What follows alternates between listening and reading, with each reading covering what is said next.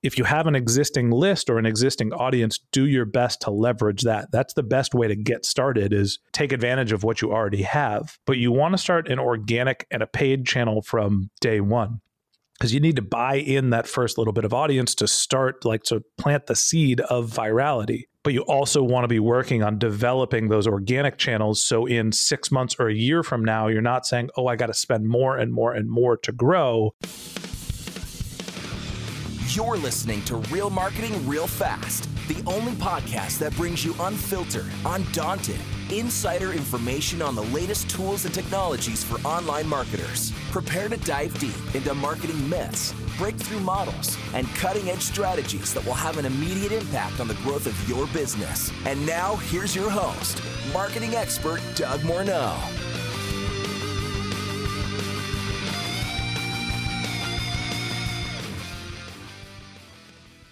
Well, welcome back. Let's finish another episode of Real Marketing Real Fast. Today, I've got a real treat for your ears.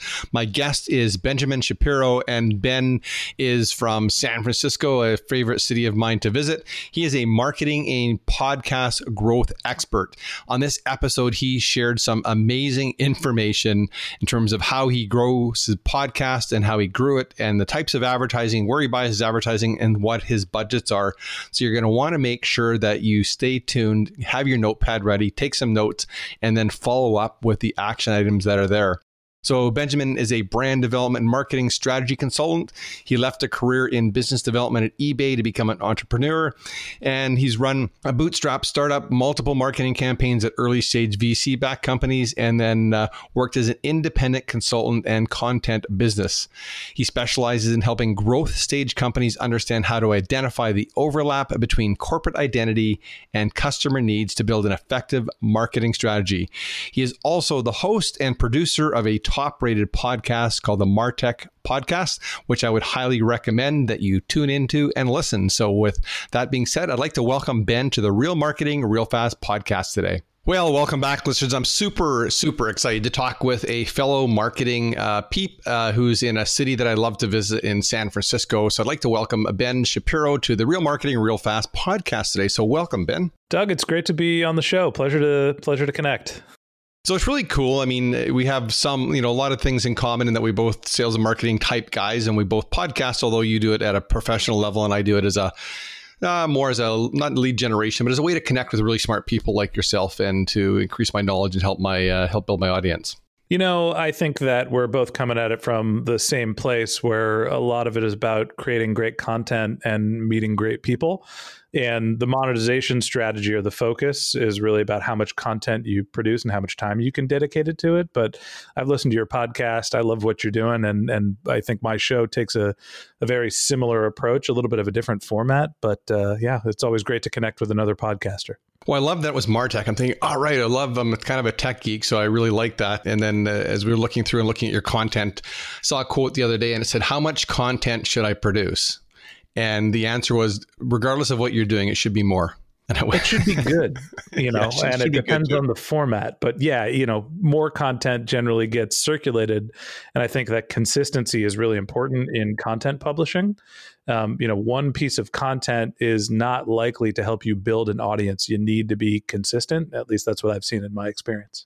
Yeah, absolutely. So do you want to share a little bit of your backstory of how you got from, kind of your early roots in the business to where you are today? Then we can dive in and talk about, some fun stuff like the entrepreneur's journey.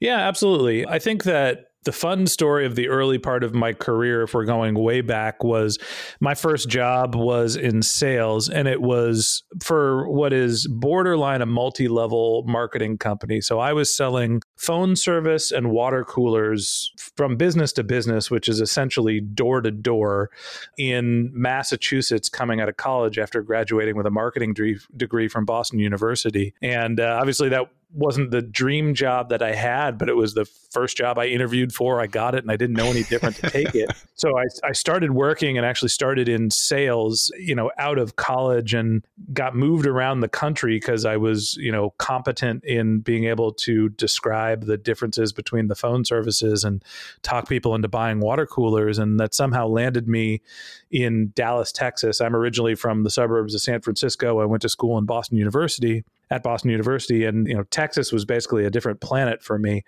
And I loved my time there, but, you know, I somehow wound up in Texas working at a sports marketing agency roundabout way. And, you know, the early stage of my career was very much just bouncing around, trying to get some experience. Somehow I got tired of making coffee and making copies for people, working in sports marketing at an entry-level job. And I decided to move back home to the Bay Area, and through some networking was able to land a job at eBay. And I spent 7 years working my way up from being an entry-level account manager to running some of the biggest portal and partnership deals that eBay had with big companies like Yahoo, Google, HP, other sort of well-branded, well-established companies. And, you know, I loved my time at eBay, the environment, the people were great. But I wanted to do something more entrepreneurial. I wanted to not just, you know, leverage a company at strength, but figure out how to build something myself. And I always felt like I was an entrepreneur at heart. And so I decided to leave eBay. I started my own startup. It went the way of the dodo bird. I was dating a girl who said she was interested in getting a promotion to being fiance, but I needed to go get a paycheck. Minor detail. Yeah. So she's now my wife, and I eventually gave up the dream of the startup and went to run a couple marketing departments at early stage startups. And then eventually I got tired of the sort of career positioning of being the head of marketing at VC-backed startups, not because those aren't great jobs, but I had a wife and a kid at this point, and I was just ready for something that was going to not be deferred compensation for extra hours of work. I didn't want to hope the equity was going to be worth something in 5 years when I had, you know, two mouths to feed at home. Yep. And so eventually I became an independent marketing consultant, which I've been doing for about 4 years. And about a year and a half ago, I launched the MarTech podcast. Originally, it was a lead gen project for my consulting business, and it just grew like a weed and ended up being, and now it's the primary focus of my career. I spend most of my time either working on my podcast and trying to monetize it, or helping other companies and brands create their audio content assets. Well, with podcasting seeming to come into the mainstream, I mean, it's been around for a long time, but it just seems that now everybody wants to be a podcaster or be on a podcast. How did you take, you know, you said it grew quite quickly. So is there any tips that you can share with our audience? Because I, you know, I'm involved in a lot of forums and online, I'm sure like you are. So you see people going, hey, I'm starting this up, I just can't get any traction. And iTunes has just changed all their algorithms and my downloads are crashing. Yeah. You know, I think that there's a couple different ways to think about podcast growth: organic, viral, paid, and then partnerships. You know, when you think about organic, that's creating great content, making sure that you're optimized to be seen in the App Store, consistently publishing a lot of content. One of the things that we do at the MarTech podcast is we are a daily show. So we talk about marketing and technology, and we have an episode that's new every day. The episodes run 15 to 25 minutes. They're about commute length. And one of the little secrets that we have is we're not just taking an interview and publishing the whole thing in one sitting. I will actually have a guest on the show, and I'll talk to them for 15 minutes about one topic, and then we'll talk to them for 15 minutes about a similar topic. And so that gives us the ability to say, hey, let's say, Doug, you're going to come on my show. I would love to have you on the show, by the way. Doug, we're going to talk about, you know, your experience running a podcast. And then the second episode would be, now we're going to talk about how to get from podcast to lead generation. And so they're discrete pieces of content, but they're also two parts of one conversation.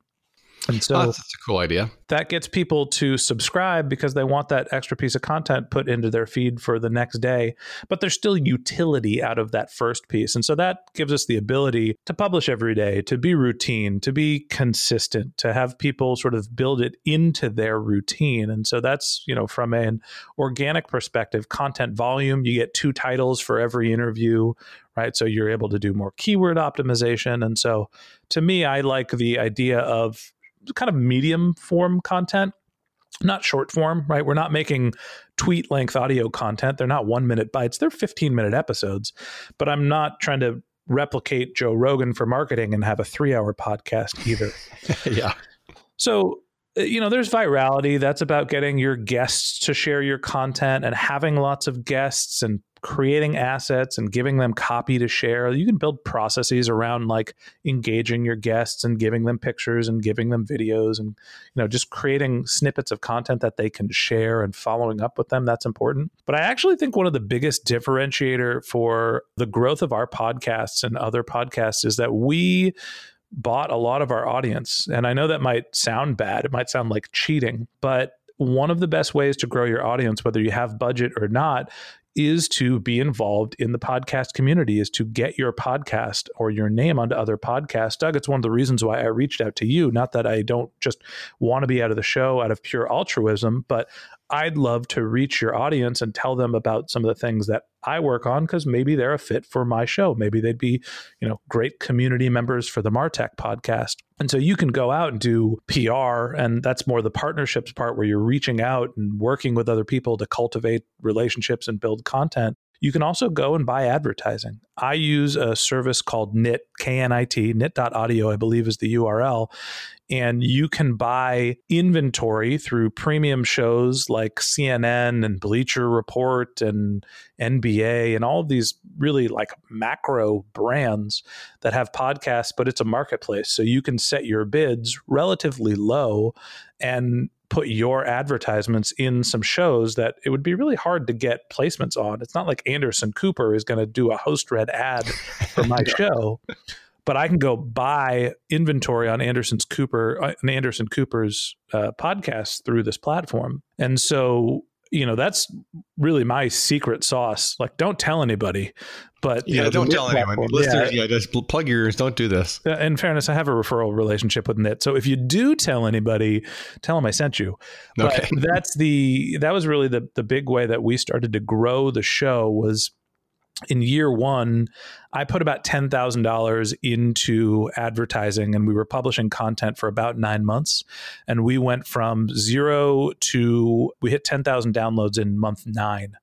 And so a lot of that was paid acquisition. My CPAs were close to $1 when I was running those ad campaigns. And they're not complicated. At the end of a show, you just record an ad that says, "Are you ready for your next great show? If you're interested in my case, learning how businesses grow, and you're interested in marketing technology, check out the MarTech podcast. Here's a 15-second sample. Go to martechpod.com to get the show." And those ads perform great for me. So the real answer is, you know, you got to build up all of these organic and viral and growth channels that grow over time to keep your costs down. But initially, I bought a lot of my audience. It was a paid acquisition strategy.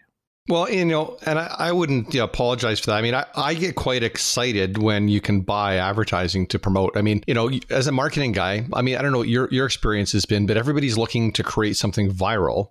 And it's, you know, just by nature, you can't create something viral. It goes viral because of the content, and people want to share it, unless you're paying for people to share it and advertise. So I think it makes for a very simple formula, like you said, to identify your audience, identify where they're listening. You know, they're listening to podcasts already, and just go buy an ad there. Yeah. I mean, I think virality comes from having an active and engaged user base. And so expecting virality without actually having people that are listening to your show up front is a recipe for disappointment. Sure. You know, you need to have the people that are your core group, your A1 listers that are going to listen to your podcast and be advocates and start sharing it, but you need to be able to get that. So a lot of the successful podcasts that I've seen have been working off pre-existing lists. And so they didn't have to grow their audience from zero. I did, so I had to buy my way in, and was fortunate to find a really effective marketing channel. No, which is great. And you know, it's the same thing in Facebook and the social channels. I mean, you listen to people say, "Hey, this is how you can get your content shared." And then because they're free platforms, the rules are always changing. And so people are now, as you know, you see that there's less of your content is shared on LinkedIn if it's not picked up, and less of it's shared on, you know, Facebook and Twitter and Instagram if people aren't looking at it. So your choices are, like you said, buy your ads, buy your audience, grow your audience. Then you've got a better chance of building a small tribe of people who are advocates and evangelists for your brand. Yeah. And the truth is, the more activity you have in any of those social channels, right, and the more that you're engaging, the more you're going to be able to use them, right? You have to build the organic channels, whether it's by creating your content, by engaging in social communities, like those types of channels. When you're trying to get something for free, it's great and you can be very effective at it, but you need patience, right? You need effort and time.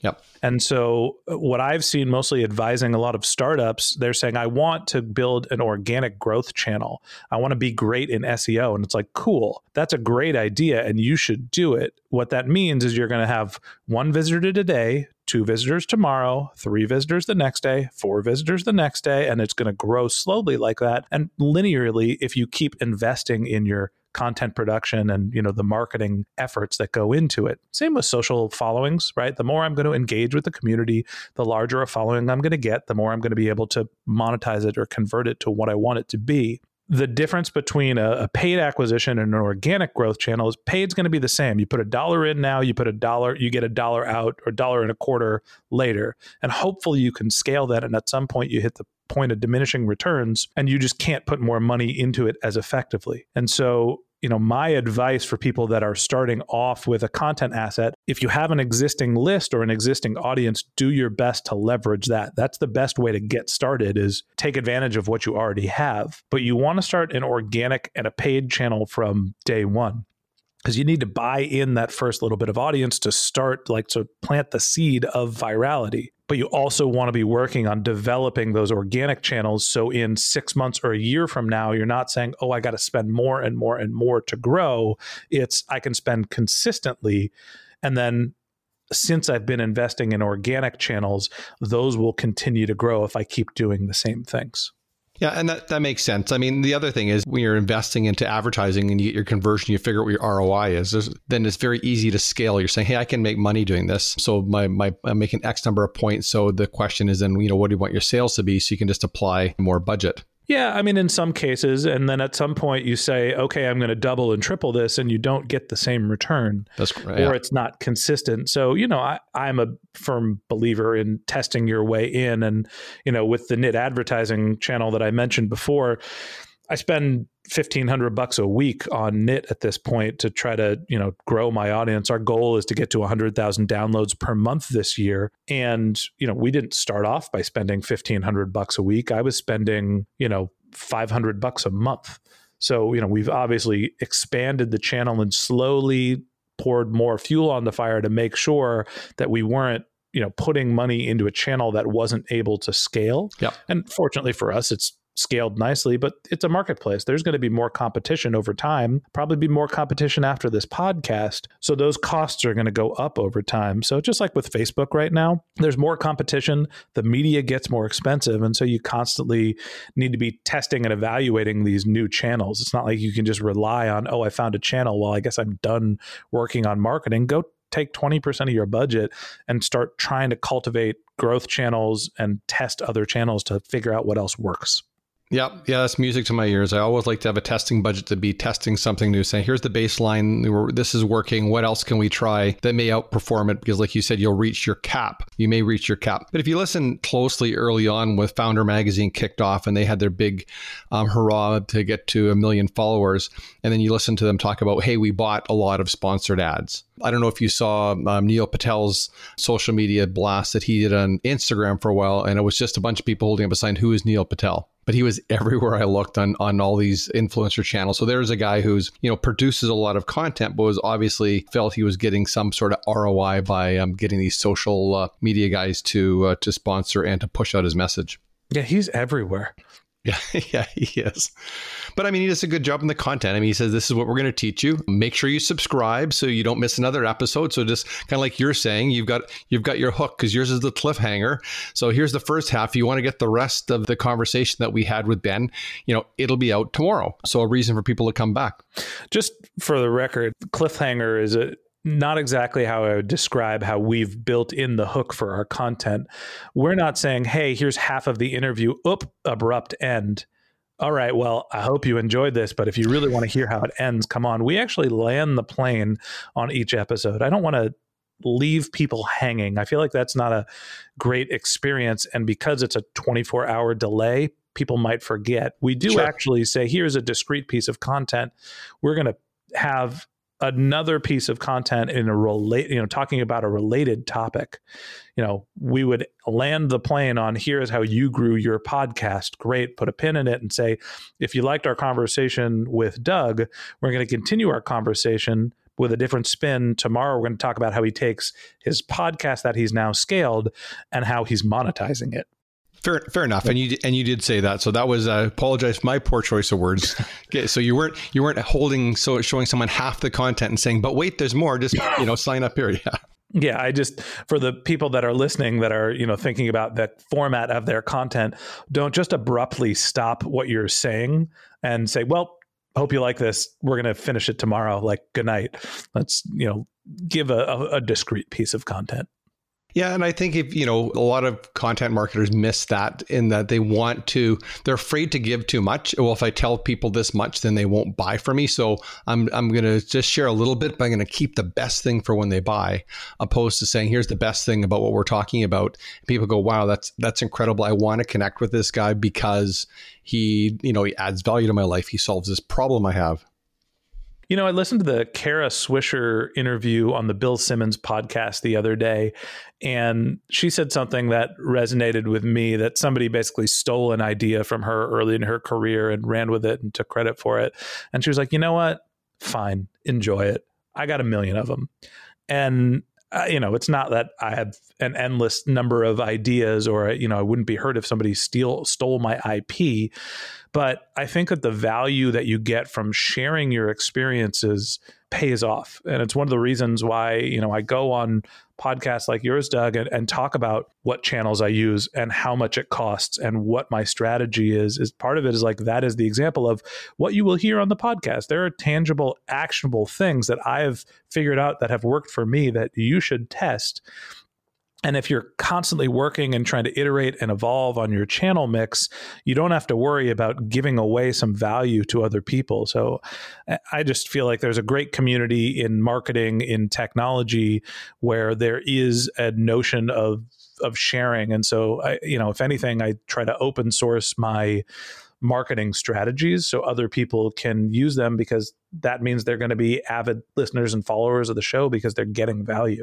Absolutely. And if they're not a fit for you now, I mean, they may be a good referral, or they may be a fit for your business, you know, your business model at a later time. Yeah.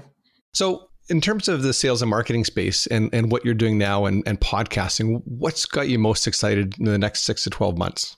What's got me the most exciting? You know, we are a year and a half into producing the MarTech podcast. And I say we because I'm the host and the producer. We have editors that work on the show, content publishers, there's a writer. So it's an outsourced team that's been distributed or is distributed throughout the entire world. A lot of people that we've found on Upwork and other freelancer platforms that have really banded together to make this really unique, special, hardworking team. And we're hitting a point of scale now where I don't worry about what am I going to create in terms of content.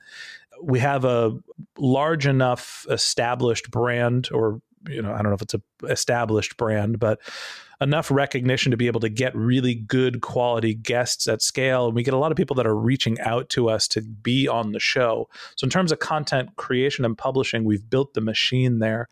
Where I'm focused is starting to build the machine for bringing on finding, onboarding, and supporting the sponsors of our show. And so it's not just necessarily the ad sales and monetization, but also making sure that we do delivery and give attribution. And I think that that's a really interesting space for podcasting right now, is how do I know how many people listened to your podcast? How do I know who they are? And how do I know if I'm a sponsor, did they get to my show and convert? And I've spent a lot of time and I feel like we're cracking the nut on how to figure out what the value of a sponsorship is, how to integrate hosts in, and then how to make the connection from audio to actual performance marketing. That's really cool, because I mean, I've had the discussion at various podcasting events with advertisers who have advertised on some of the bigger shows that are out there in the entrepreneur space, and they're saying, hey, you know, I spent this much money and I couldn't find any proof that I got any business, anything from that show. So good for you for taking it to the next step and you know, rolling up your sleeves and making sure that the people who do business with you can see some transparency in what you're doing and with your goal and vision to help them to get a result. Yep. Can I tell you a secret? A second one in one show. Sure, go ahead. You promise not to tell anybody? Yeah, I promise. Okay, well, good. I can't promise, but I use this service called PodSites, and it's early, right? They are very much a startup, you know, a relatively small team, incredible technology. So PodSites has the ability to look at the IP address that's downloading a podcast, which is basically the only information your host gets. IP, right? It gives them location. Yep. And it's able to tie that IP address into a mobile app ID. So they can get down to the household level of who is listening to the podcast. For a marketer like me or a marketing podcast, chances are there's only one person in a household that's listening to a marketing podcast. Maybe there's marketers that are married to each other and or live in the same house that are listening to the show, but I'm making the assumption it's a one-to-one, one household to one listener. So I have the ability through PodSites to not only be able to figure out, not, you know, hey, what's the relationship between downloads and actual listeners? Because that's what really matters, right?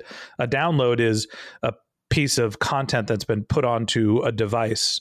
A listen is great, a piece of content that's been listened, but I can figure out how many listeners, the actual people, which is what really matters. And then they also have the ability to spin off retargeting audiences based on who is listening or at least downloading your show. And so from a monetization perspective, that's doubled my revenue. You know, I could sell advertorial content and host read advertising till I'm blue in the face. And we were pretty good at selling our content. When we got to the point where I can go to a sponsor and say, I'm going to create a piece of content for you. I'm going to tell you how many people listen to it. I'm going to give you a retargeting list so you can send performance advertising to them. And I'm going to retarget a lookalike audience to get more people that look like them to listen to your content. We've really hit a tipping point, and we're, you know, feel like we've found the right way to not only create value in terms of really rich, interesting content, but to let people know if the advertisement and the content is working, and then give them the assets they need to re-engage with that audience, because one impression is good, but not really that valuable. 5 impressions to 10 impressions is what really matters. Like, that's how you're getting somebody to have real awareness and get to the point where they have enough impulse built up to actually convert and buy something. Yeah, that's immediately where my thought went. As soon as you said advertising ID, I started thinking of the stuff that we've done with geofencing, where we're doing the same thing. We're picking up an advertising ID and being able to remarket to people that were in a physical location for a period of time. Yeah, I mean, we started taking mobile app IDs and pumping them into Facebook. Yeah. And the conversion rates from running an ad to somebody that's a lookalike audience that looks like someone who listened to the MarTech podcast, we're getting like 2% click-through rates. It's, you know, what I would consider to be really great conversions. Well, I just want to stop just for a second and just say, hey, listeners, I've talked to a lot of people in the podcasting space. I've had a number of podcast guesting companies as guests, but I think the two secrets that Ben shared with you today are probably the best I've heard out of all the podcast groups that I'm involved in. And, you know, and you're running your own podcast. So I just want to say, just acknowledge that and say, hey, thanks for sharing. Of course. But Doug, I thought you weren't going to tell anybody. Yeah, well, you told them. I just sat here quietly and made some notes. Oh, that's right. My bad. So what's some of the bad advice that you hear? So when you're out and about, whether you're at a cocktail party in San Francisco or you're visiting us in sunny Vancouver eating, you said good sushi, what's some of the bad advice you hear about, you know, people starting a podcast or monetizing a podcast? You know, I don't know how much bad advice I've given. What I would tell people is that you don't have to invest a lot in hardware or really software to be able to start a podcast. I use a Yeti Blue microphone that I bought on Amazon. It plugs right into the USB port. There are no, you know, other devices. I don't have mixers. I put it on a normal setting. I'm not adding any filters to it for my show. And the audio quality is great. You need $150 for a microphone. You could probably get away with less. Don't invest in a ton of hardware. Get a stand and a pop filter, which is the little mesh screen that goes in front of the microphone. So when you say the letter P, you don't hear a big popping sound in the mic. Yeah. That's it, right? You spend $175, plug it into your laptop. I use a service called Audio Hijack and Zoom Conference. There's a services called Zencastr, which allow you to record your content.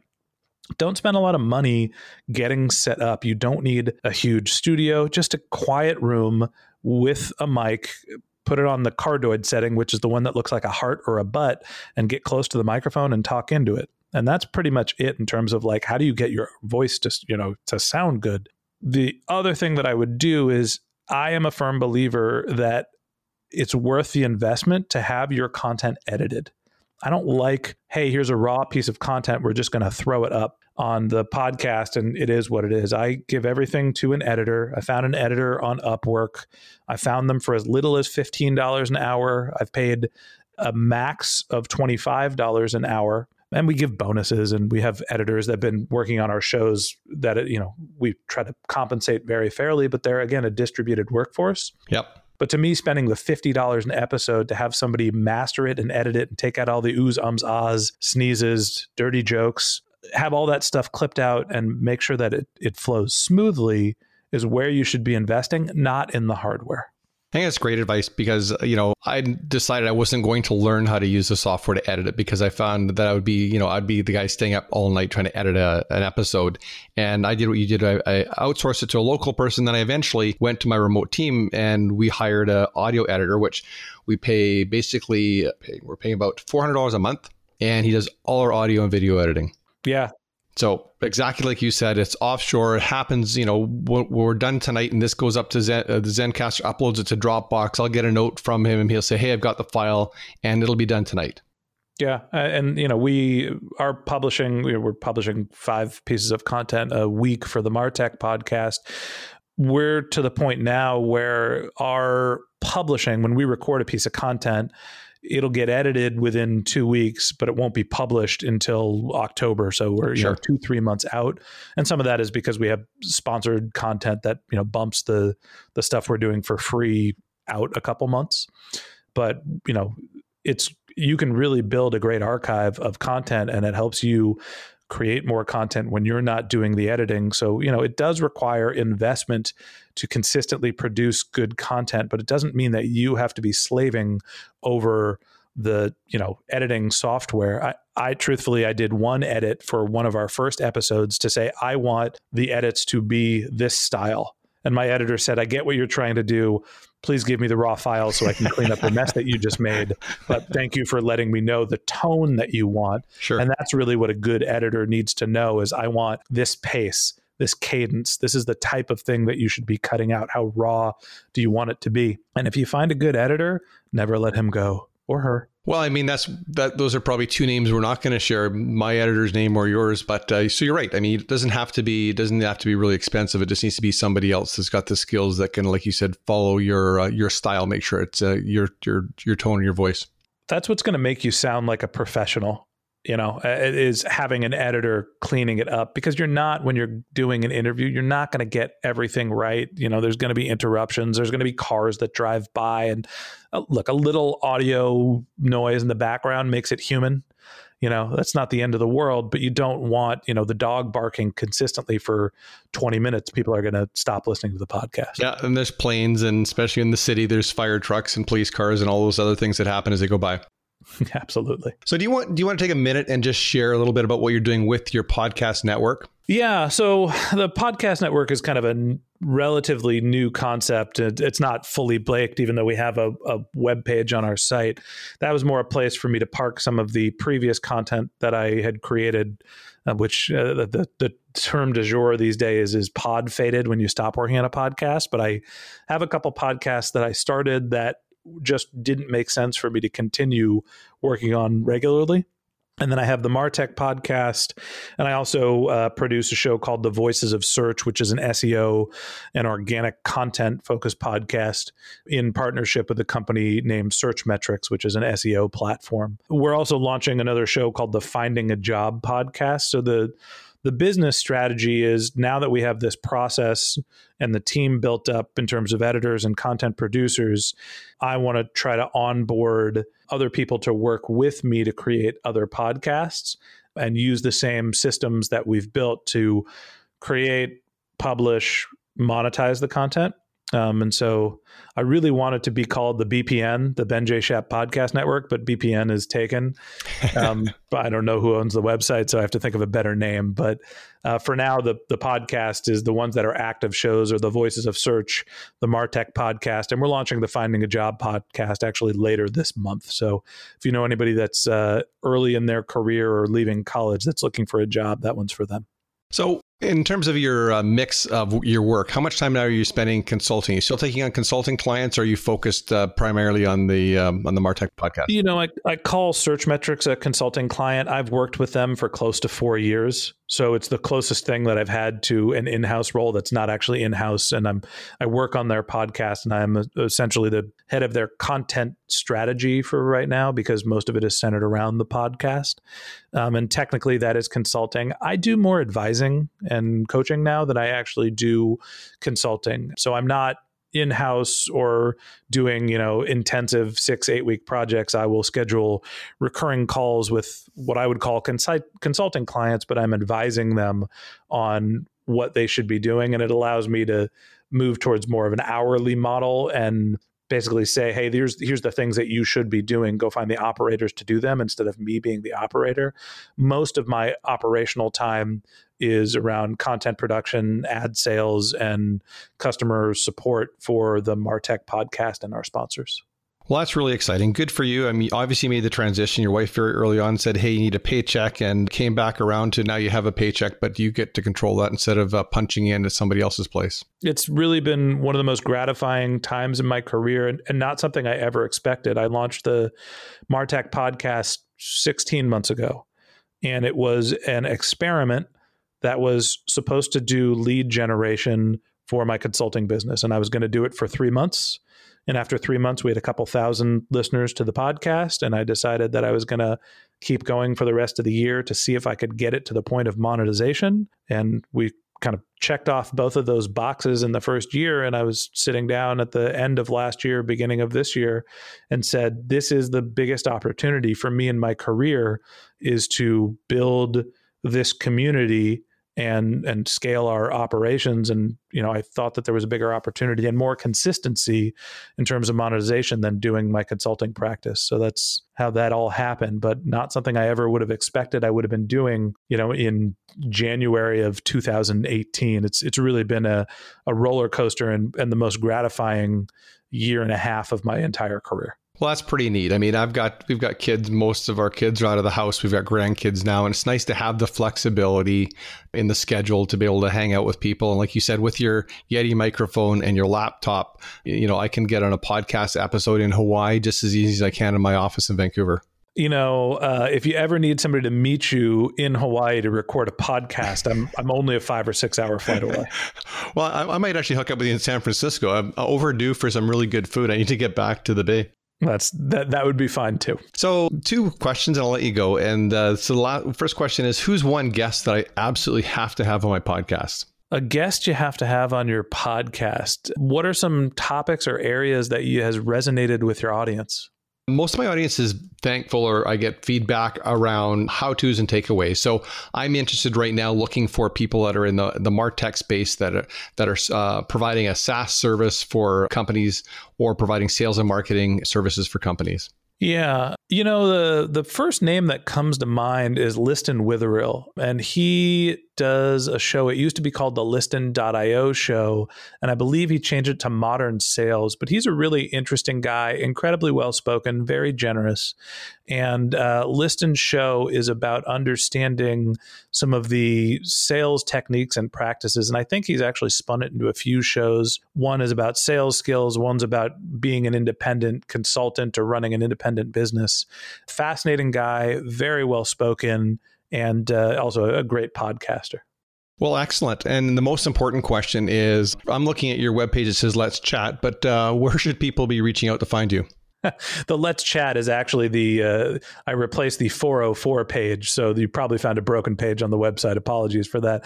The best place to get a hold of me, you know, the easiest thing to do is go to martechpod.com, martechpod.com, which is the web link to find the MarTech podcast, and there's links to the episodes, and you can find all the links to all the different app stores and everything else. It is hosted on my consulting site, and we're actually going to transition it away to be an independent domain. But you can go to benjshap.com, benjshap.com, which is has all the information about my consulting practice and the contact me form. So if you want to get in touch with me, Ben J. Shap, if you're interested in the MarTech podcast, martechpod-dot-com. There you go. That is amazing. I just want to say thanks again. This was so much fun. It was so great to talk to somebody who's got so much experience in this space. Well, Doug, it was a pleasure. I love your show, and I appreciate all the work you do. Hey, thanks so much. So there you go, listeners. If you didn't take some notes, you weren't paying attention, there's some really good stuff here. If you're interested in podcasting, growing your podcast, growing your audience, I think Ben left a ton of valuable information for you here. Definitely check out the websites. And better than that, make sure you go and subscribe to his podcast so he can talk to you for 15 minutes every day and help you grow and scale your business. So thanks for tuning in. I hope you enjoyed this episode. Don't be shy to share the episode out. Make sure you're subscribed to us on iTunes if you're not already. And we look forward to serving you on our next episode. That's all for this episode of Real Marketing Real Fast. Now it's time to take your marketing to the next level by visiting DougMorneau.com and downloading our advanced marketing white papers, as well as exclusive resources based on today's episode. That's DougMorneau.com. Until next time, we look forward to serving you right here on Real Marketing Real Fast.